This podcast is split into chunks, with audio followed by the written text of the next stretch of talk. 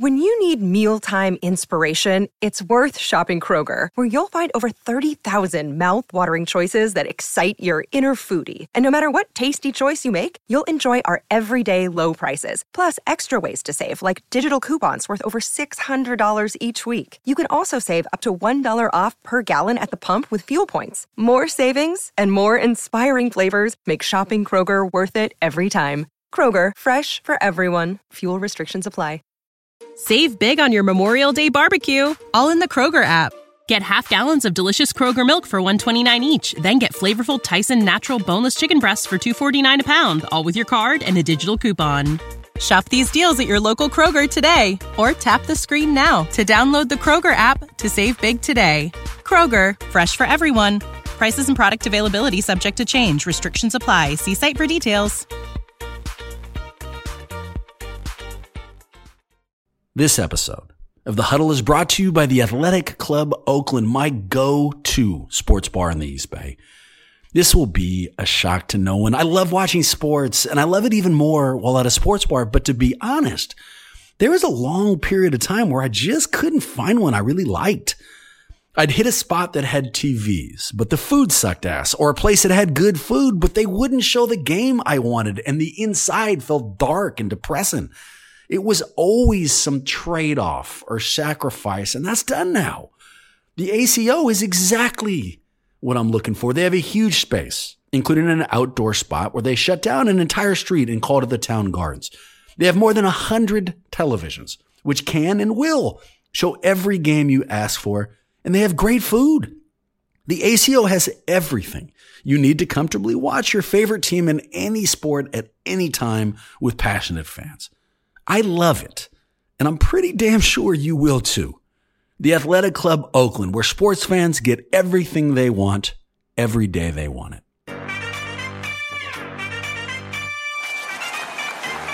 We're gonna bring y'all into our huddle. You are in. Warriors Huddle with me, Bram, with per usual, my boy and producer Marcus. What's up, Dub Nation? Also, our master of all things video and sound, Maxime. How's it going? I am fired. I'd be fired up now, anyways, because of a huge win. But I'm even more excited to announce that rejoining us after way too long, the all powerful moderator behind a Warrior subreddit page with about a half million members, a passionate fan with an undefeated home record, a longtime Warriors guru with an enormous presence on Golden State Twitter, and a man who knows that Jordan Poole is only getting paid four million this year, not 32. Mr. Eric Jett. What's going on, Eric? Hey, thanks for having me back. Uh, I got to say, that little entry you did from Maxime about all things master of video and sound, I noticed that he he juggled our video positioning because my face is facing a certain direction. Man, you are you're on it. Uh, I mean, I noticed that too. And here's what I noticed, Eric. I don't like where you are. I'm normally in your section. I normally you got that little Warriors Huddle thing on you. I'm not sure how you got that pole position, and I'll tell you now, I'm a little bitter about it. We're we're gonna see Yeah, how we- this ultimately goes. Just like we talked about Marcus uh, right before we started recording, how we took a vote before he got here. We took another vote, and I'm actually the new host of the show. So That's great. be, I really be ready. Be Well, ready. then, Yeah. then give me a second. I'm going to mute my microphone, so anytime you come to me, I won't have an answer immediately, and we will be ready to go. We've got all Reserved kinds of my square. Sorry. all kinds of things to talk about. But let me start here, man. Eric, what kind of a, a fan are you in this sense? So, like, I've I know how passionate you are. I know how much this team means to you. But I've also seen moments when you're healthy, where you'll tell me things like, "Look, I don't play for the team, so if they lose, you know, I can still go about my day." Does that Yeah. analysis change during the playoffs? You know, like, oh, does your emotional well being wrapped up in them now, or are you still, you know, kind of, I don't know, healthy? you know, it's a it's a defense mechanism, right? Um, like when we're losing, I'm like, ah, I got other stuff, I got other hobbies. Uh, but when we're winning, you better believe I'm going to dance on a motherfucker's grave. Let's go. Let's I, go. I'm fully wrapped up in it, man. Like when the highs are high, um, like after that win, uh, I was buzzing for like ten. I didn't. I didn't sleep. I just stayed up. Like just thumbing through Twitter. Like I got to talk more shit. Like these people got to hear from me. Like I got to let them know how bad their team is. I just got to do it. rewatched the fourth quarter imme- like immediately instantaneously. I started back up the fourth quarter, and my wife saw me do it, and you could tell she was a little annoyed with it. She had just watched it and want to watch it again. I'm watching it in bed, but it's when I started cheering as if it had not happened before. When she was like, "You need to get the fuck out of it! Like, go to the living room." it's been like five minutes. I was getting upset about calls again, and I had already, like, you know, we'd already processed it, but gentlemen, we have so much stuff to cover and not that much time to cover it. So let's jump in and let's start with our glass half full. Before I explain what it is, Marcus, warning, I'm going to you first. You may want to unmute your microphone. I mean, I don't know. We'll see how it goes. Uh, this is where we look back at recent basketball and give us something we like or don't. And this one, even more specific. Look at game five. MT, would you go first? Uh, go glass half full is just to see Wiggs back. Um, that shot he hit, that turnaround with about a minute to go, um, was so big, and it's one of those shots he takes it, and you're you're like, no, no, no, no, no, and you know you almost give him the Steph and Klay treatment of what a terrible shot, and then it goes in, and then you know that got a, a big fist pump for me. So um, excited to see Wiggs back. It doesn't look like he took two months off, but he we were always talking about him being a, a, crucial missing piece for this playoff run. So glad to see him back and um, back to his old self. I'll, I'll, piggyback on that. I like how calm I feel when Wiggins has the ball in this series. Um, he has a physical advantage over a lot of the people who are guarding him, and that is not true for most of these matchups that we have. And so when he took that 15 footer you're talking about, and so, you know, God, did we need it? He was able to just rise up and shoot above. I forget who was on him at the time, but that advantage is, I don't know, it's unusual and something that calms me. Uh, here's something I like. Who the fuck Draymond Green has been since he came back. The not only has been willing to come off the bench, no questions asked. Not only was he willing to take the blame on Steph's time out, not only is he making a defensive difference across the board, he's the reason that Harrison Barnes took that shot at the end of game four as opposed to De'Aaron Fox. But he's a huge contributor on offense. He goes into an arena that is desperate to hate him, that wants to boo him as loud as they possibly can. And not only does he deliver on the place we all know he will, the defensive end, he puts up 21 points in their fucking eye. So what do I like? Draymond Green. Eric, what do you got? Uh, it's got to be Loon Dog. Like the guy is insane, man. Like when you're when you're building an NBA team or a sports team in general, like if you want to kind of dive in deeper to the salaries or whatever, like these series, obviously you win off the backs of the dudes. Like your superstar, their carrying power, Steph, you know, Steph is the guy or whatever. But once you look past that, you need to find value at positions, people that are dramatically out outplaying the amount of salary that they're chewing up. And Looney at seven million a year, outplaying Sabonis at twenty seven million a year, it's just insane. And uh, we're talking about dancing on people's graves, but like that Sacramento, uh, that Sacramento podcast host or whatever, the Locked On Kings, like entering the series talking about like Sabonis is going to chew that shit up. Like the fact that Looney has just like been the best big in this series is, uh, that's my my cup is overflowing. Uh, absolutely that. overflowing. Uh, two follow ups there. I don't know if you guys can tell, but I'm trying to change my camera angle so it looks like I should be in Eric's square. That I don't. know. it's weird that Maxime hasn't changed anything yet. Uh, for Loon, and I was thinking this last night.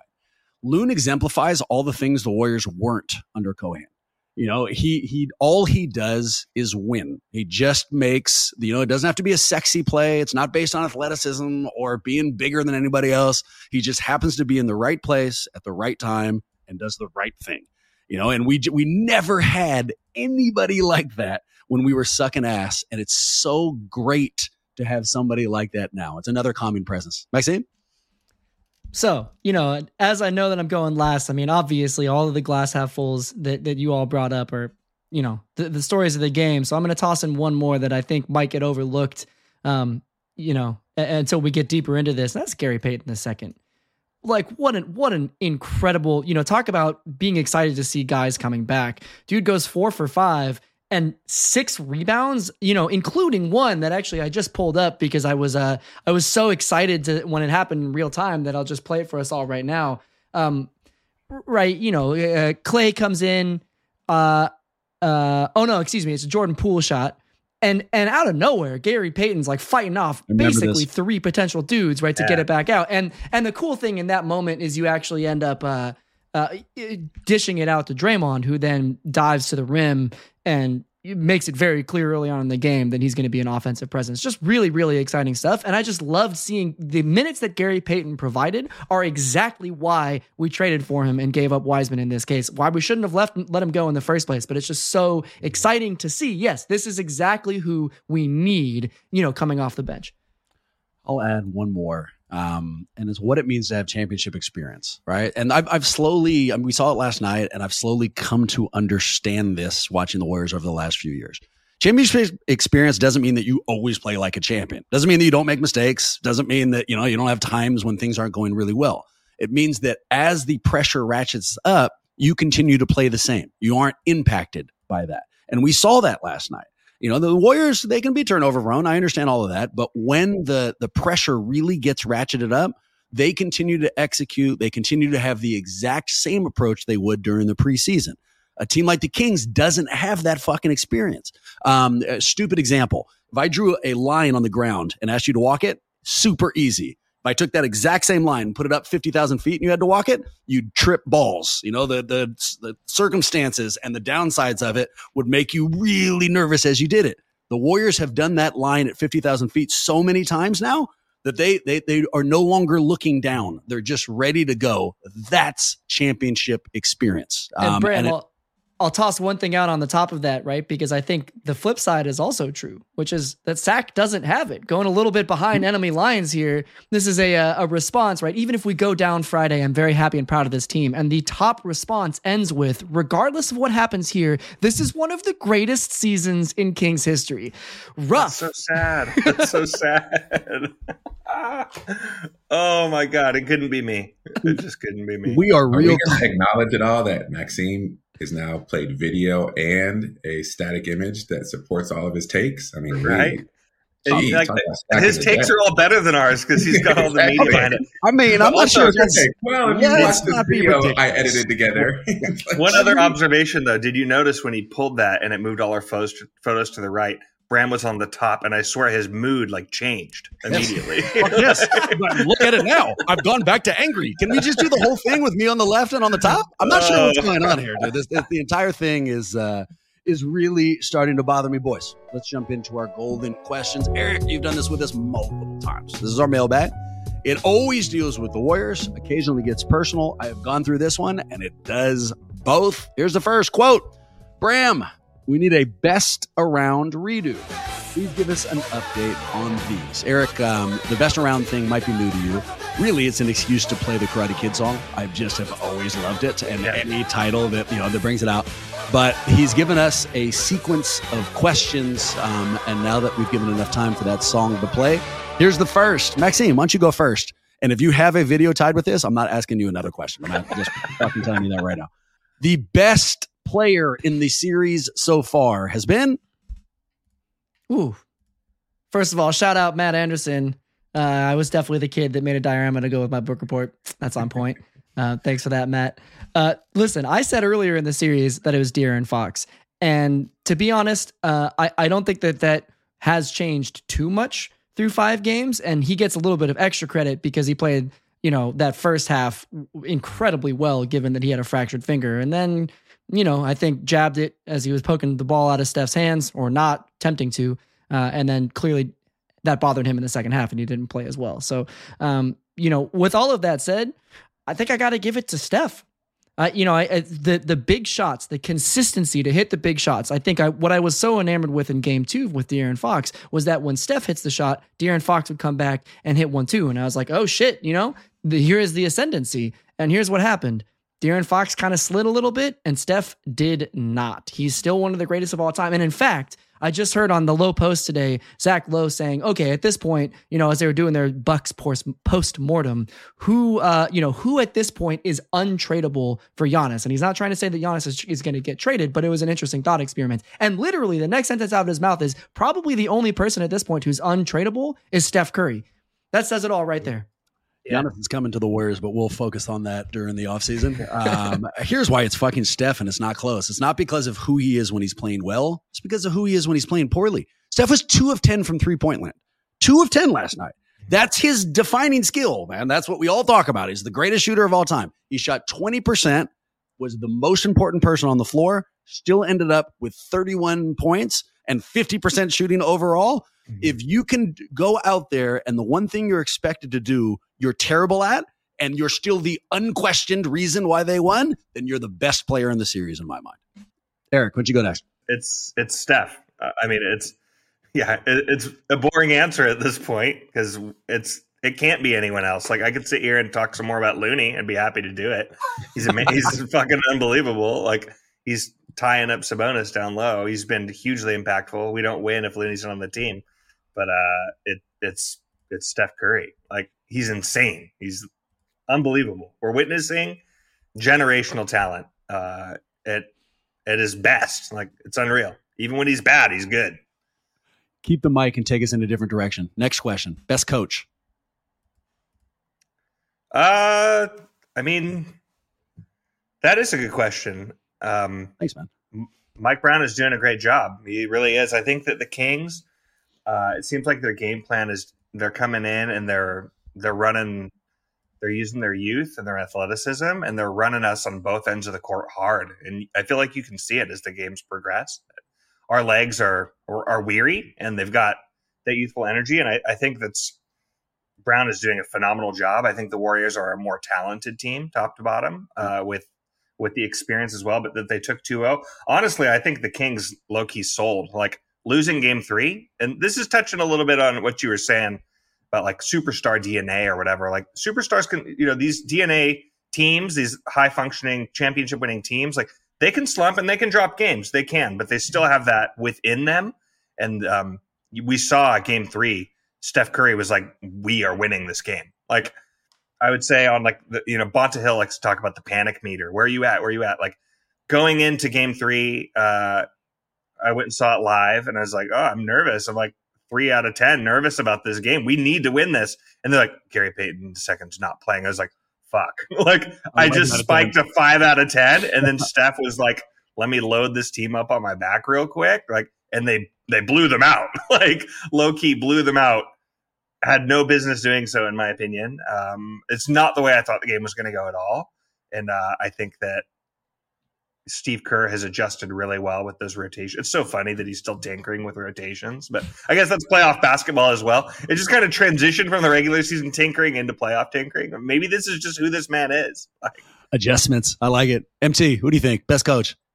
Um, I'm gonna go Steve Kerr as well. I, you know, Mike Brown was the unanimous coach of the year, so you got to give him his respect. But um, there's a couple things that he just hasn't adjusted to as well that I think Steve Kerr would have. Um, one example, Keegan Murray was absolutely on fire and, you know, like shooting lights out, especially last two games and the last one. And um, for some reason, he doesn't call plays to get him the shot instead of some of the other players. So, um, you know, whether or not the moment's too big for a rookie or he wants to spread the love around, you know, I'm sure he has his reasons, but I think Steve Kerr does a better job of noticing those and making adjustments on the fly than than Mike Brown has. Um, so I'll give the edge to Steve Kerr. We're looking at another piece of uh, behind enemy nines research. This I imagine is from Reddit, and we're looking at something from a Kings fan pointing out that Keegan Murray didn't uh, get the ball in the fourth quarter and was kind of ignored. Um, I'll point out. Uh, I agree that it's Steve Kerr. This is a homer take, and instead I'll just say what I've really enjoyed about Kerr that he he started this series playing Steph's minutes for the finals. You could tell he was holding him back. He, he didn't want him to have too many minutes. Um, and in the last few games, he's let him play the full fourth quarter. Recognized what was going on in this series that they wouldn't worry about the finals if they couldn't get past Sacramento, and are now letting him play the full complement. So I like the adjustment. Next one, best crowd.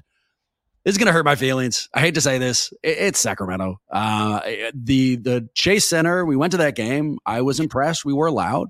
And it's not that we can't make a difference, but that we've lost that hunger that comes with being out of the playoffs for, you know, what, what's it been for Sacramento now? Like 38 years, however long it's been. They, you know, it's been long enough where they have a fervor. Now, I'll also say that that crowd isn't like we were at Oracle. I've noticed the last couple of games, there's some fucking empty seats to start it off. You know, my, the three S's, the seat, sound, shirts yeah, they're they're not all wearing shirts and they weren't always in their seats. So it's you know it's not a ten out of ten, but I still give them the edge. Uh, I'm, I'm push this to the next one because I'm anxious to hear your guys' answers. The best win so far. So of the five games, which win do you think resonated the most? Maxime, we haven't heard from you for a minute. What do you got? All right. So just to go back because I have it behind enemy lines again, we've got a fan that was in both arenas giving the edge to Chase. So just saying, I think there is something to the playoff pedigree, right? It I really appreciate you pushing us backwards, Meshing. That's fantastic. Yeah. Do you have any video for questions like five to ten minutes ago? Because that'd be good too. Who do you have as the best win, man? Put your mic on mute before you answer. I, I, uh, for me, it's it's most recent. It's Game Five, and uh, and I will say that I think the most exciting was Game Four. That Harrison Barnes uh, buzzer beater miss you know, is maybe the flashpoint of the whole series. But the reason it's game five for me is, and I'm hoping that game six will be even more so, is that you're con- you're continuing to see an ascendancy. You're seeing a team finding their footing. You're seeing Wiggins getting more incorporated into the lineup, which he, I mean, coming right out of the gate, he was not bad. But it makes sense that there would be a ramp up to where he is now. He's starting to feel himself a lot more. This team is coming alive with every single game. And last night's game was the most emphatic win so far this series. It's the most I've been comfortable watching this team so far in the playoffs. And I think it's only going to get better from here. The sliding doors that game four represented. Harrison Barnes hits that fucking shot, and we have the biggest collapse, you know, in in recent memory. The Warriors have a Chris Webber moment, you know, that, that Curry has to deal with. I, I think because of that alone, what it would have been, what we avoided, is what makes it so big. It's almost like a negative, um, like backwards analysis. I yeah, feel like HB missing that shot with uh did Draymond came out and talked about Harrison not inviting him to his wedding. Did he come and talk about that after? Was after. that after? Yeah, after. So I was I was talking about that with and well, okay, with some with a few people uh, before Draymond came out and talked about it, and I was like, these dudes don't like each other, like, and this is why. Like, I was talking to someone about it. I was telling my wife about it when we were at the game, like, and then for him to miss that shot and Draymond to be like, he would have called us every fucking name in the book if he had made that shot. Like he wanted it so bad, and to see it fall short and to remember the past was just so sweet. Well, Draymond so said that shit after game, right? There, there's footage yeah. of him hugging Steph, saying, "Where have we seen that before?" And We've he's talking about before. all those fucking misses. Yeah. And and Draymond's wedding story wasn't just that he wasn't invited; it was that everybody was invited. Steph, yes. Klay, everyone was invited. But Draymond was not, which you know is a there's no doubt it's a giant fuck you.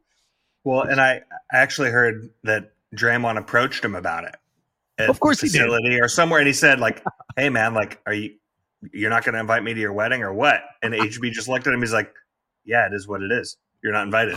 like, just like stone cold to his face. Like, move on. like, can you imagine not coming? Like more opposite, like social like personalities. Yeah. You know, Draymond coming in there like a pit bull, and Harrison walking around all stiff and weird. You know, like not wanting to be real about anything. I would have loved to see it's that. It's just so funny though. How awkward is that though? Like someone like, hey man, why didn't you invite me to your birthday party? He's like, go go fuck yourself. like it's, you're not coming to my birthday party. well, and you know, I mean, if you did it in a public setting, if, if I know anything about Draymond, he didn't go straight to him. First, he was like, Steph, are you going to the wedding? Yes. Klay, you going to the wedding? Yes. Kerr, you going to the wedding? Yes. Like just Everyone's all the people. Going to the wedding. You know, like Festus, everyone going to the wedding, and then you yeah. go to Harrison. Harrison, I haven't got an invite.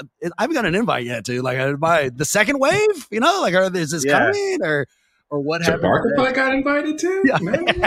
well, he and Darko have always been really close, Marcus. So uh, you never want to forget that.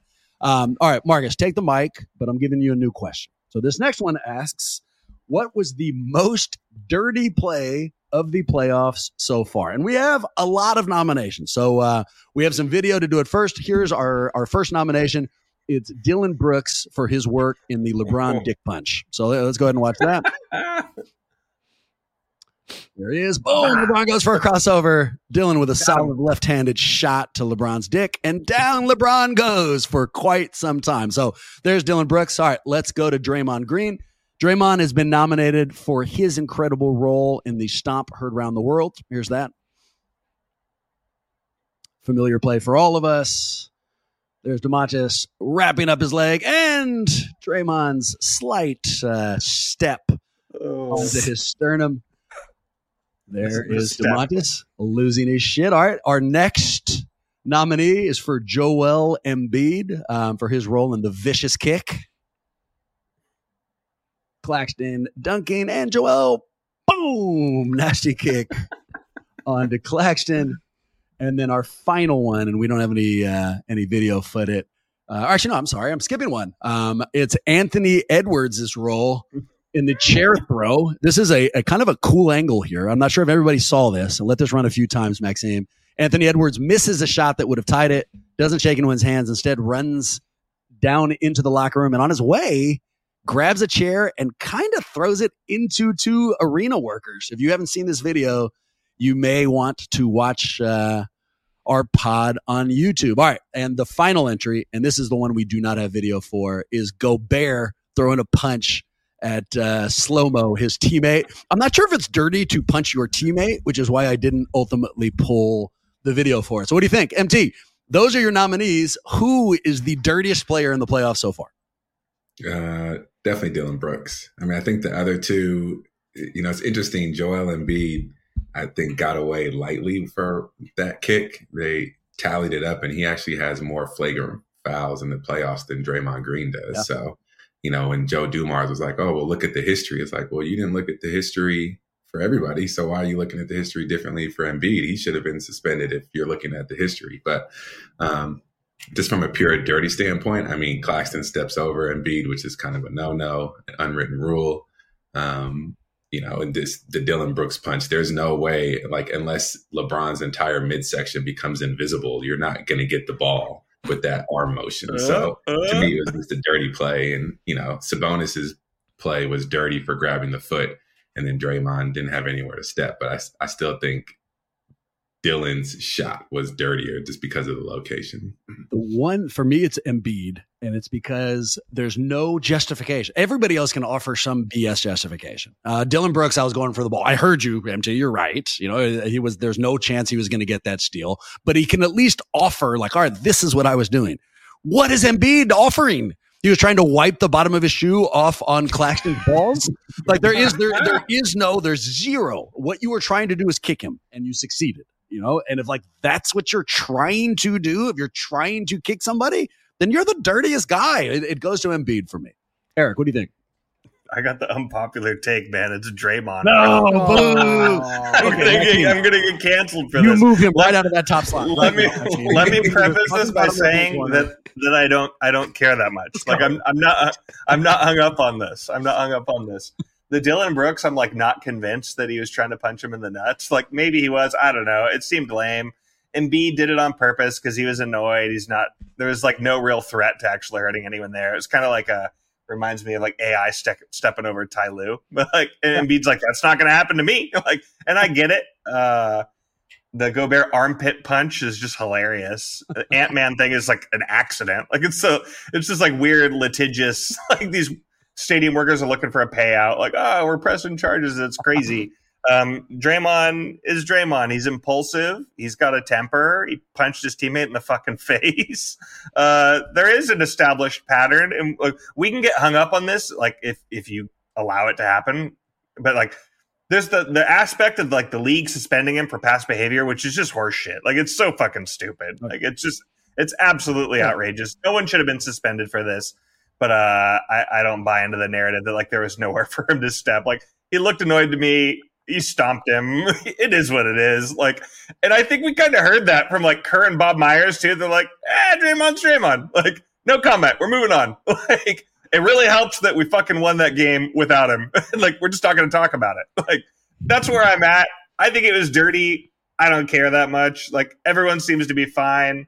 Uh, but yeah, I don't know. Here's where I get to throw a compliment Maxime's way. Let the record reflect that Eric has now, in fact, been moved out of the top rod slot or shit housing Draymond. Um, a little peek behind the attorney scenes. So you guys know I'm a I'm a lawyer. We do personal injury stuff. Um, and pictures or videos, and this goes towards the Ant Edwards stuff. If an accident happens and the person says they have a video, that video goes one of two ways. It's either great, shows what happened, or it's terrible, shows what happened. You know, and this this for Anthony Edwards, it's the second. It's terrible. You, I read that story, and you hear he's throwing a, a, chair, and you're like, "Ooh!" and it hit people, and you're like, "Oh, that's nasty." Then you watch it, like, "Oh no, he didn't. That's nothing." It, like it didn't. They the workers seem to be just kind of surprised, not hurt in any way, um, which kind of hedges against it. Finish this out, Maxime. Your dirtiest player is Joel Embiid. And can I also say, listen, the definition of dirtiest player here, right? Like it's it's like the unprovoked, right? Dirty being like I'm trying to hurt you.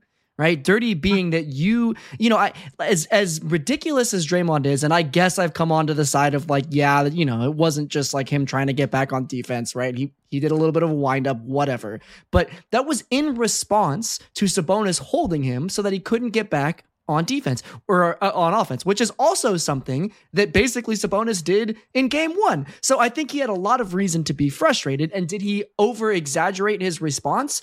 You know, do I wish that he didn't stomp on him? Yes, but it's in reaction to something. I don't think that's dirty per se. Whereas Joel Embiid, to your point, I mean, I've never cleaned my foot on anybody else's nuts, and I don't plan to. So let's Joel not talk about the game one reference. It hedges towards Eric in my mind, oh, right? No. Because what he's saying, it like the the if all he was doing, he had no fucking place to put his foot, then that was gravity that made it happen. If you're starting to talk about they were holding me the game before, now now we're closer to the Nicholas Claxton thing. He was looking for a reason to to get back on, on a on a perceived slight. So let's let's just stick with gravity.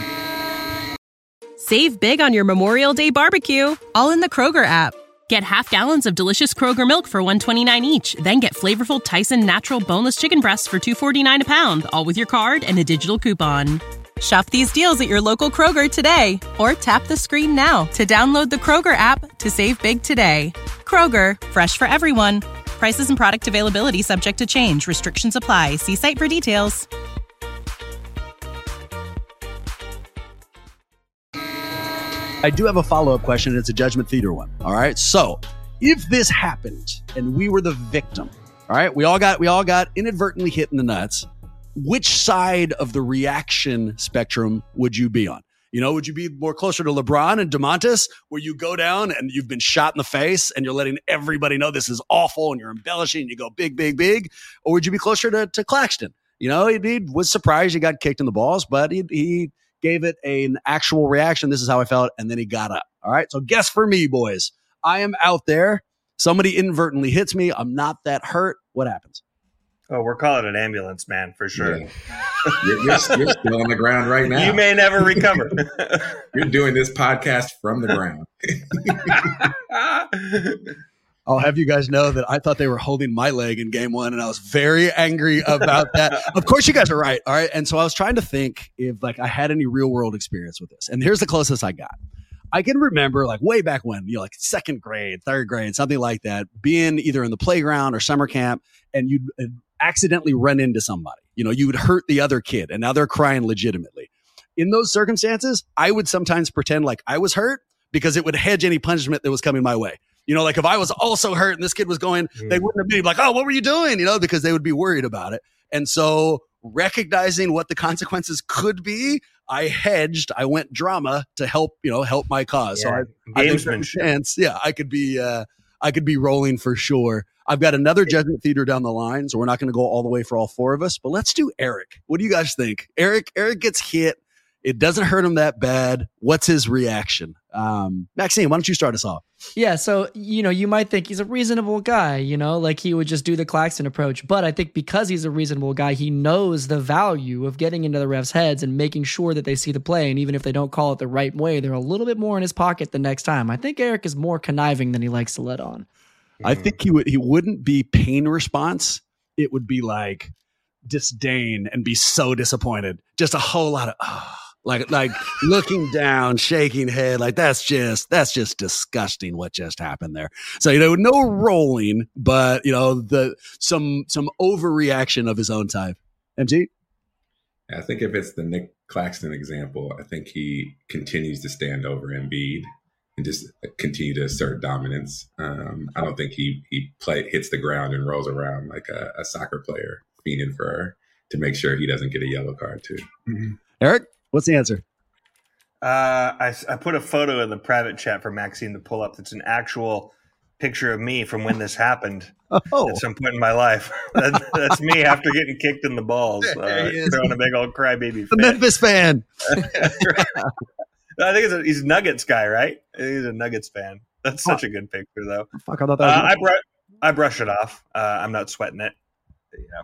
You move on immediately. Oh, that yeah. is. um do you think not, LeBron's like doing? Is there gamesmanship there? Is like I'm going to get this fool tossed. Like, do you think that's going through his yes, mind? Sure.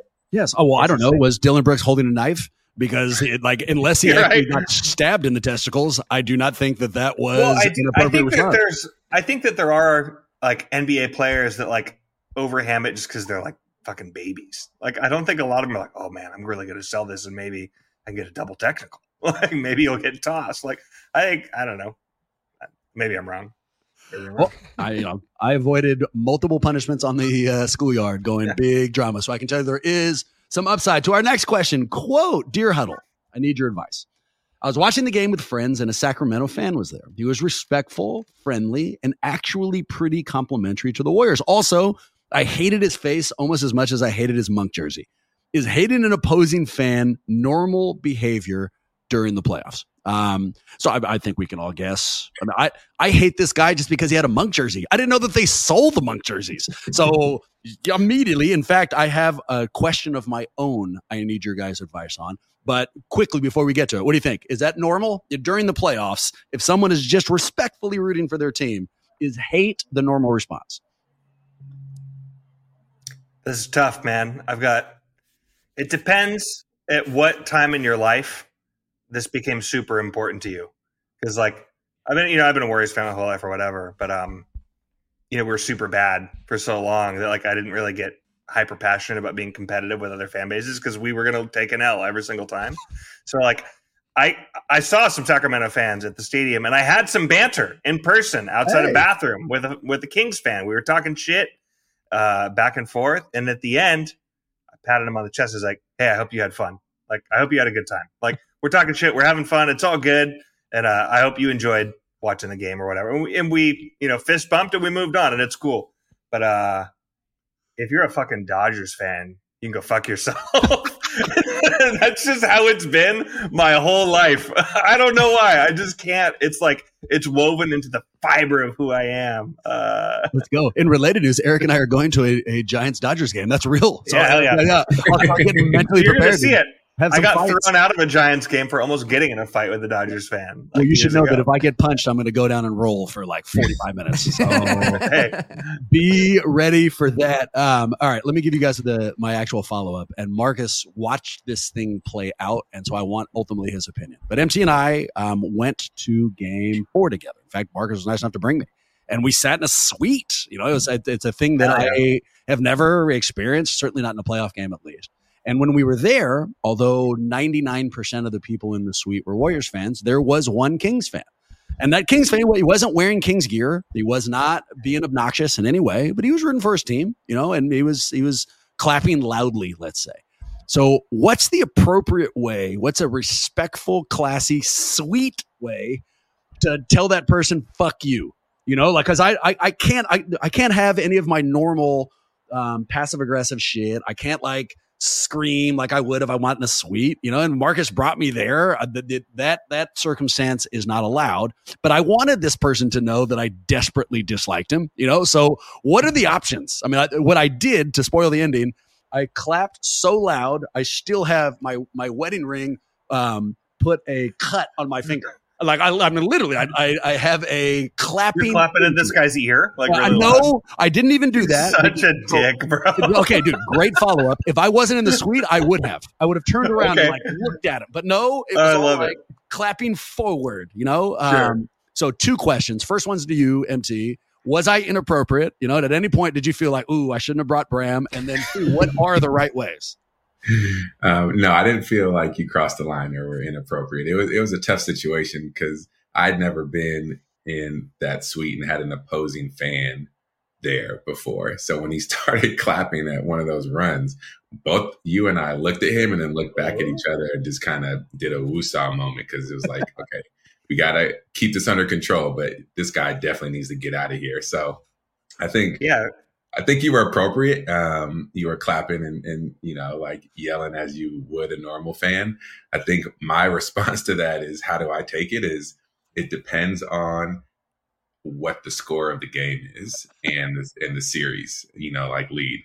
Like if we're up by 20 and we're definitely going to win the series, I just feel pity. I'm just kind of like, oh, isn't that cute? Like, yeah. a, a, you know, a little Kings fan. Yeah. If we're, you know, like down two one and it's it's a crazy game, and Steph just called a Chris Webber timeout. Every time that guy even looks like he's going to cheer, I I hate him. So I was going back and forth on that dude, and because it was a work situation too, we had to keep it in check. But if we would have been in our other seats, there would have been um, some different reactions for sure. I can tell you right now that if Harrison Barnes hit that shot, fuck your job. I was fighting.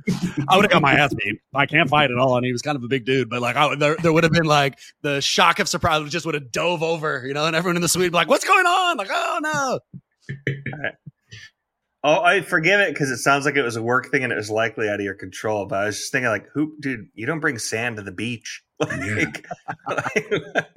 I mean, we were next to the suite next to ours was the King's suite. So like Alvin Gentry and all of the mm. King's brass who, you know, aren't obviously behind the bench were all there and they took it really hard. they were Good. they were really quiet afterwards. The moment they took hardest, and I've already I've um, already told this story, so forgive me if you've heard it. But when Harrison Barnes took the shot, I I couldn't look at the court. I was too fucking nervous, and so I looked to the right, and that made me look. I'm just inadvertently. I, I wasn't interested in their opinion. I just couldn't watch what was happening. And so I'm watching the the Secto suite, and I can tell you that 10 out of 10 people were not happy that it was Harrison Barnes taking that shot.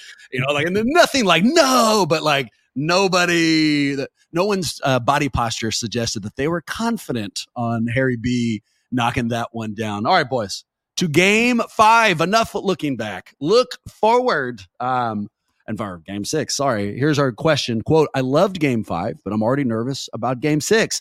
What does the huddle think will happen when the series returns to the Golden State? Quick caveat.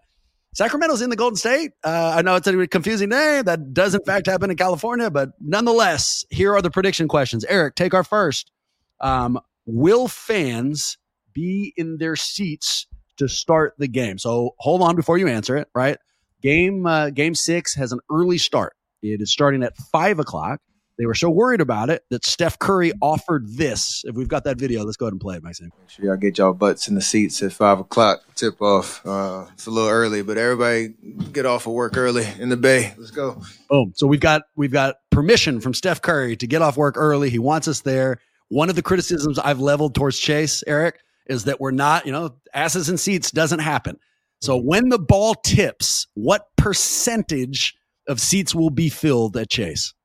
40. Oh. what is it like? Uh, so, what I would respond to that by saying that a 5 p.m. start time makes it less likely that fans are in their seats. Yep. So, I would counter to you and say, what percentage are in the seats during a 7 p.m. tip off?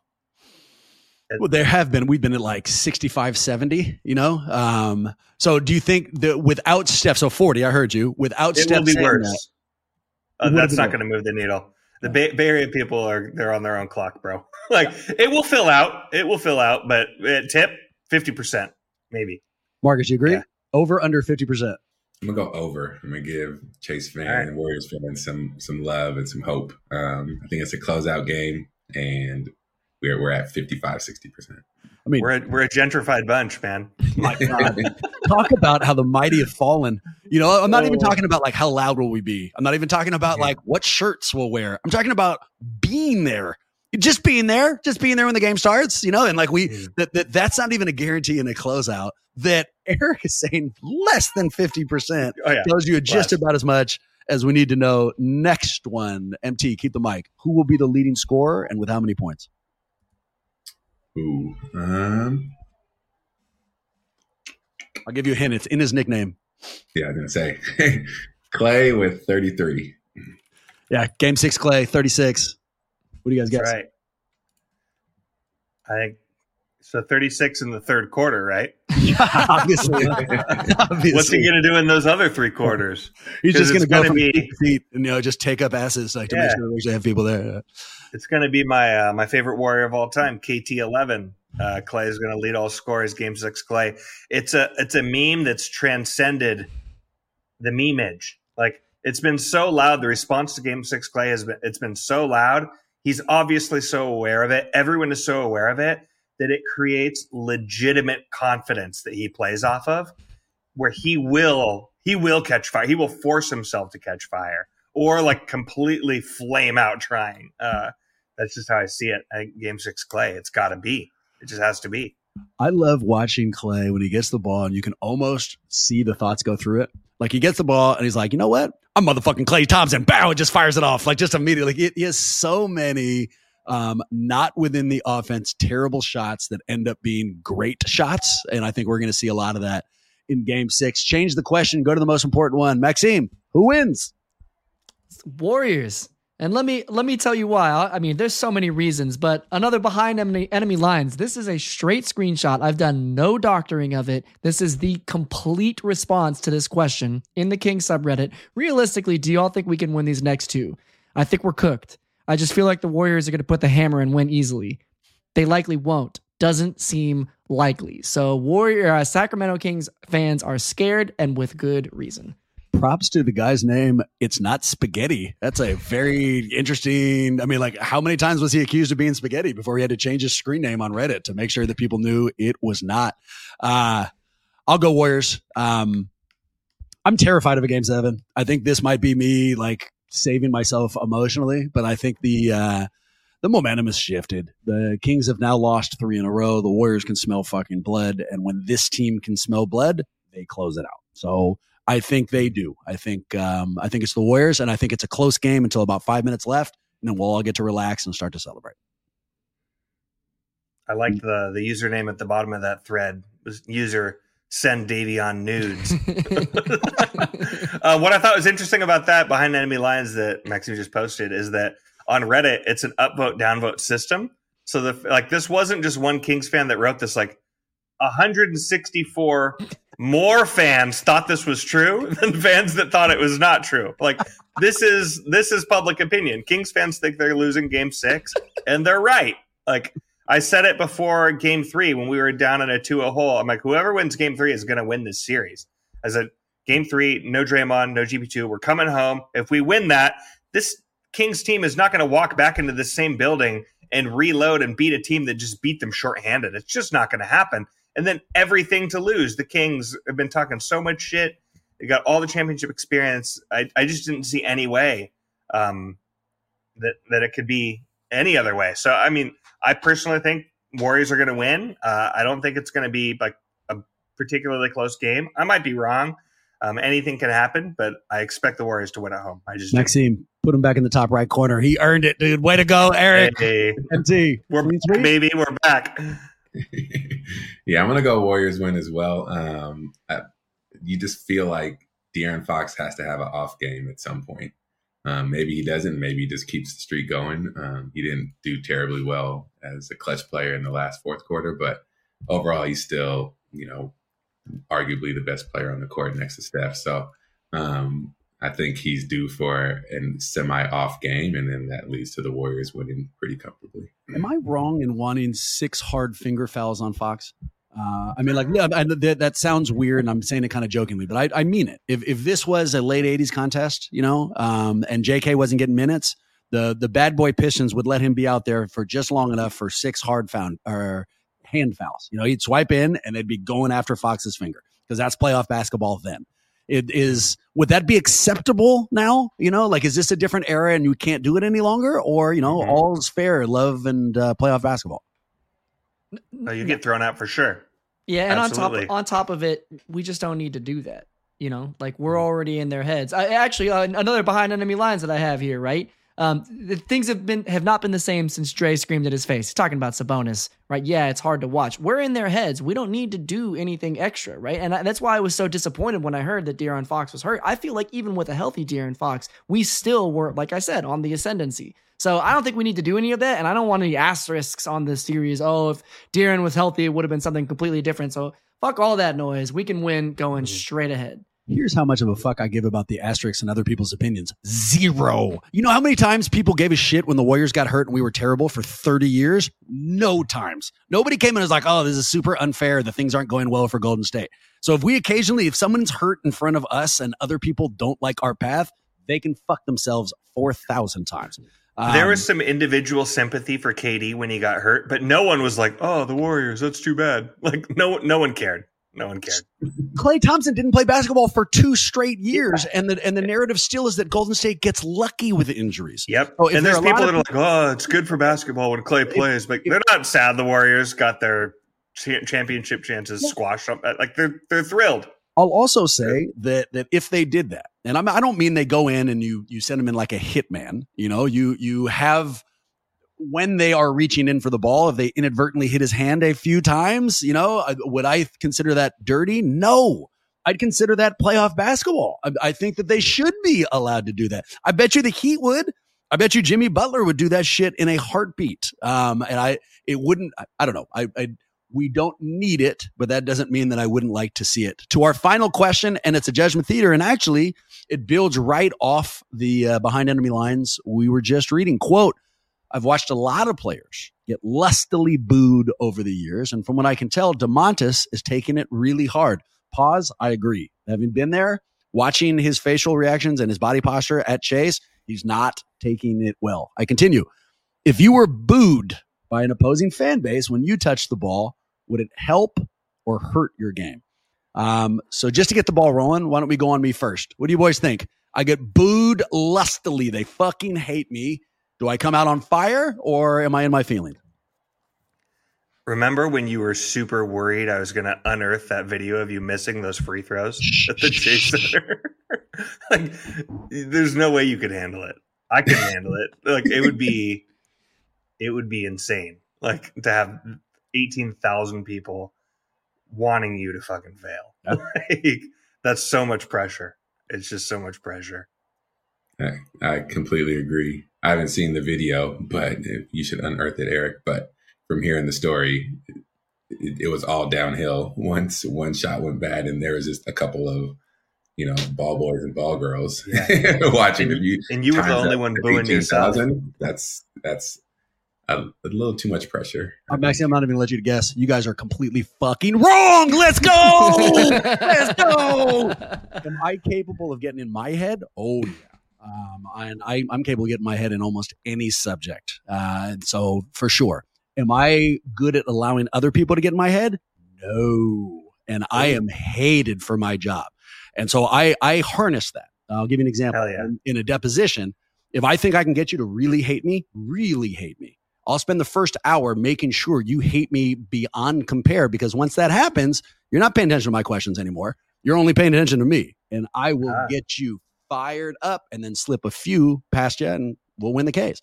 So, you know, the, yeah, it, it can, can I in that top corner. yeah, sure. Uh, but can I can I get fucked up and and you know distract myself for reasons I shouldn't? Absolutely. But do other people's dislike of me impact me? Is it ahead? No, I am all the way fine with being disliked and still winning. Um, Maxime, let's go to Maxime. Ah, I think it would impact you. I don't think you'd show it, but I think it would. I think it would upset you, um, and I think it would be more of a hindrance than uh, it'd be a headwind, not a backwind. I think it, it'd push you back. Yeah, I agree. I think I think it would be an internal upset. You try not to let it be shown. Maybe maybe flash the tree climbing card just to get everybody to quiet down a little bit, but otherwise it would affect them a little bit. Yeah, I I think the pressure is going to get to you, Maxime. What's the answer? Tell us to fuck ourselves. Yeah, fuck yourselves. Like think about Kanye West over here, right? Everybody feels some type of way about K, but at least they feel something. The fact that I'm getting booed means that I'm doing something right. Let, you know, like if at least they're paying attention to me, right? That means I'm doing really well, and I can just sit on that own confidence. They're booing me because I've already wrecked them once. Like I'm just gonna keep going. I almost started booing you during that answer to see how you'd respond, but I thought it'd be bad audio, you know, like just just to like ultimately get a take. Uh, let's go to Marcus because he's the guy who has not been um, judged yet. Marcus is going to tell us it wouldn't impact him at all. It would. It would definitely impact him. Marcus does like being liked. He's good at what he does. But if we had enough people being super loud, FUE, I think it would slow you down. I think it would impact you. Well, we're uh, we're gonna find out in the chat. Thank you, Matt, for helping us out here. Attaboy, How are Matt. you taking this boo? MT? And he put it in all capitals, which I really Exactly. enjoy. Maybe a I'm couple out. more. I'm off this podcast. Eric, drop some judgment and then let's get the answer. Uh, yeah, I think it's going to rattle you. But I don't know. At the same point, when you're talking about uh, you telling that story about being in the box and you're saying like, "Hey, if there was a Kings fan nearby and we weren't in a corporate setting, you're like, oh, it would be on." So I could also see you rising to the the level of competition and uh and fueling that and thriving off that. I could see that. I feel like my super militant response has kind of like shocked us all into wanting to say, yes, we're fine. I apologize for that. I got a little excited. Got a little excited to say mine. Marcus, what's the answer? Would it impact you? Um, Eric is right. That I'm different on the court than off the court. Off the court, uh, you know, it's what you guys get on this podcast. Um, on the court, for some reason, I just the competitive fire kicks in. Um, I haven't played in front of eighteen thousand people, but I was lucky enough to play in a couple in front of a couple thousand people. And at a certain point, the size of the audience starts to drown out, and it all just becomes you know one big normal number where you just tune it all out. So, but it's not the um, size. Did they hate you? Did those two thousand yeah. people boo the fuck out of you? Yeah, I was getting booed. I mean, we you know we were playing the game, and you know there's a sizable home crowd or crowd for the other team. Um, so you know, like I don't, I don't. It's probably not the same. It's definitely not the same as eighteen thousand people booing you. You know that are fervent Sacramento fans, but um, at some point there's a threshold where an inflection point where you can kind of just drown it out, and because it's it's so many people, it flips and it's not like 10 people watching you which is a little different than 18,000 people you just kind of want to make the basket to give a middle finger to everybody. It's hard to analyze where these players are at in their heads because, like, realistically, everyone in the NBA has played in front of thousands of people. Like, these are like every single one of these players was likely the star wherever they came from, mm-hmm. and they've been in the spotlight, they've been under the bright lights. But then you also see like Dillon Brooks is completely collapsing under the moment right now. so I, I, think back to like where I went to college. Um, it was like a small liberal arts school and the men's basketball team was like NAIA D3, like not even NCAA, like some small little thing. And they had some circuit where they ended up playing Chico State, uh, NCAA Division two school, and uh, we we would have in our gym like 200 people at a game. And my buddy Aaron Reniker was like starting shooting guard for our small school and goes to Chico State. And this fan base just looked at the stat sheet. They're like, this guy, we're heckling this guy. And every single time he got the ball, the whole stadium, Aaron, you suck, like nonstop, like the whole game, like 48 minutes. And it was crippling. He was like, I can't even, like, I can't even dribble the basketball. He's like, these guys are already better than me. He's like, and like the pressure of 3,000 fans coming down on me. He's like, I can't even, I can't even move. It was so interesting to see. So. I'll say shout out to Tony Frasero uh, in case he's listening and is also you know occasional guest on this show. And I'll save this story for when Tony comes back on. But uh, Tony came and played against uh, UC Santa Cruz when I was there, and okay. me and a friend of mine went to the game. We didn't know Tony then, but decided mm-hmm. that he was the guy we were going to boo, and we, okay. we drank forties and then booed the dog shit out of that guy for I don't know, you know, however long that college game was, and he played really well. So you know, props to Tony, but we can see whether or not it impacted him. All right, boys, we have gone long, huge fun. Eric, man, thank you. Um, I was all fired up to have you on. You didn't disappoint in any way. For people who need way more Eric Jet in their life, where do they go? Uh, find us on reddit.com slash r slash warriors, community of Warriors fans. Post your best memes there. Uh, or you can find us on Twitter at GSW Reddit, and we're sharing some of those memes there as well for us. You want to get us a question? Let us know we did a good job, bad job, any job. You can shoot that too. Huddle at warriorshuddle.com. You're also on a series of social media sites. Um, so Twitter, that one's at Warriors Huddle. I don't know if YouTube counts as social media, but we're on YouTube as well. A ton of great stuff there. And we're on Instagram. And I, a special request. I want you guys to join Instagram because I want you to help me watch Marcus. This fucker did not post one thing during the last game. There's maybe 10 posts total on there. The thing's been up for hell of long. So hop on there, make this motherfucker start engaging you guys. I would just follow them. Marcus, where do we find the Instagram account? Up for hella long is a generous description, but you know the podcast is is here and strong. Um, it's at Warriors Huddle, and would love to interact with you guys. I was just caught up in the game. We needed to win, and I, I didn't have time to, to post. So yeah. sorry. The we we considered a site called "I'm too caught up in the game to post." Don't follow us, but we decided instead for Warriors Huddle, join there and make this bastard post with that in mind. Go Warriors! Hopefully, we'll see you real soon.